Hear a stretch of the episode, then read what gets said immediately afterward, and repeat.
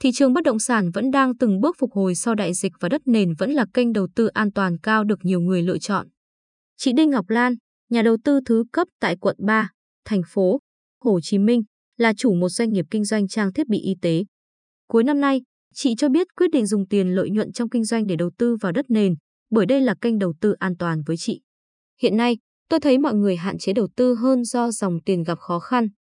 Rất may là lĩnh vực kinh doanh của tôi ít bị ảnh hưởng bởi đại dịch nên có nguồn tài chính ổn định. Tôi đang cân nhắc việc đầu tư đất nền ở huyện Bình Chánh và tỉnh Long An, chị Lan nói. Còn theo anh Đào Ngọc Sơn, nhà đầu tư tại quận Phú Nhuận, anh cũng sử dụng tiền nhàn rỗi của mình để đầu tư vào đất nền giá rẻ. Phần khúc đất anh hướng đến có giá trị từ 700 đến 800 triệu đồng ở các tỉnh lân cận thành phố Hồ Chí Minh. Anh Sơn cho hay không dùng đòn bẩy tài chính nên rất yên tâm đầu tư dài hạn, sau 3 đến 4 năm sẽ chốt lời. Nếu thị trường còn đà tăng tốt, anh sẽ tiếp tục đầu tư dài hơi. Ông Nguyễn Thanh Quyền, Tổng Giám đốc Tập đoàn Bất động sản Thắng Lợi, nhận định đợt dịch lần thứ tư bùng phát với tốc độ nguy hiểm. Lây lan nhanh và giãn cách xã hội kéo dài, thế nhưng thị trường bất động sản vẫn ghi nhận sự quan tâm khá lớn của các nhà đầu tư có dòng vốn vững chắc. Thậm chí, khi doanh nghiệp bất động sản tổ chức các sự kiện chào bán, giới thiệu sản phẩm online thì vẫn ghi nhận lượng giao dịch khả quan từ khách hàng, nhà đầu tư. Bất động sản vùng ven, đặc biệt là phân khúc đất nền được nhiều nhà đầu tư ưa chuộng do mức giá còn mềm, phù hợp với các nhà đầu tư có nguồn tài chính vừa phải. Trong khi đó, bất động sản tại các trung tâm thành phố có mức giá quá cao và không ngừng tăng do quỹ đất hạn hẹp khiến nhà đầu tư rất khó tiếp cận, ông Quyền nói. Theo ông Quyền, bất động sản vùng ven sẽ là miền đất hứa đối với các nhà đầu tư có dòng vốn mỏng. Trong xu thế giãn dân và giảm tải cho trung tâm, việc phát triển khu đô thị vệ tinh là điều bắt buộc phải triển khai trong thời gian tới. Tại thành phố Hồ Chí Minh, với thông tin huyện Bình Chánh sắp lên quận theo đề án quy hoạch vùng, thậm chí là lên thành phố sẽ khiến cho giá bất động sản vùng ven khởi sắc, mang đến nhiều cơ hội cho nhà đầu tư. Thị trường thành phố Hồ Chí Minh trải qua năm quý liên tục thiếu vắng nguồn cung mới. Điều này giúp cho các tỉnh vùng ven tiếp tục giữ vị thế chủ lực là nơi cung cấp đất nền cho thị trường.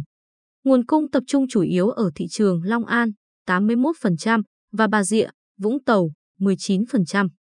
Trong khi đó, nhiều dự án phát triển cơ sở hạ tầng cũng tạo ra cú hích bất động sản vùng ven. Đặc biệt, tại thành phố Hồ Chí Minh, việc mở rộng đường cao tốc đến khu vực phía tây ven biển với các dự án hạ tầng đang triển khai như Bến Lức, Long Thành, Dầu Dây, Phan Thiết, khiến bất động sản lân cận trở nên sôi động hơn.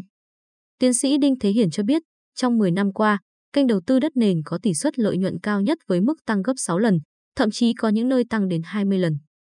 Đối với kênh đầu tư căn hộ thì phân khúc giá từ 2 đến 3 tỷ đồng có lợi nhuận chỉ cao hơn lãi suất ngân hàng một chút, đặt mức 110% trên 10 năm, bình quân tăng khoảng 7% năm.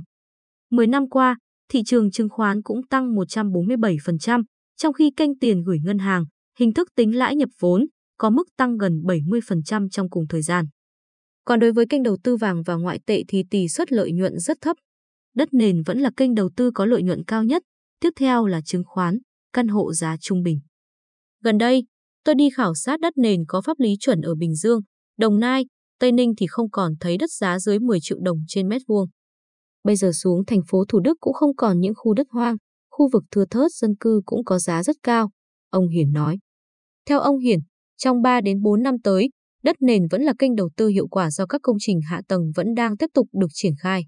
Ở thời điểm hiện tại, nếu nhà đầu tư cá nhân có thể thu xếp được nguồn tài chính từ 20 đến 50 tỷ đồng thì họ đang đứng trước những cơ hội rất lớn, bởi các sản phẩm bất động sản như nhà hàng, khách sạn, đất diện tích lớn thường được giảm giá mạnh. Vấn đề là người mua phải tìm được người bán chính chủ thật nhanh và chốt đơn.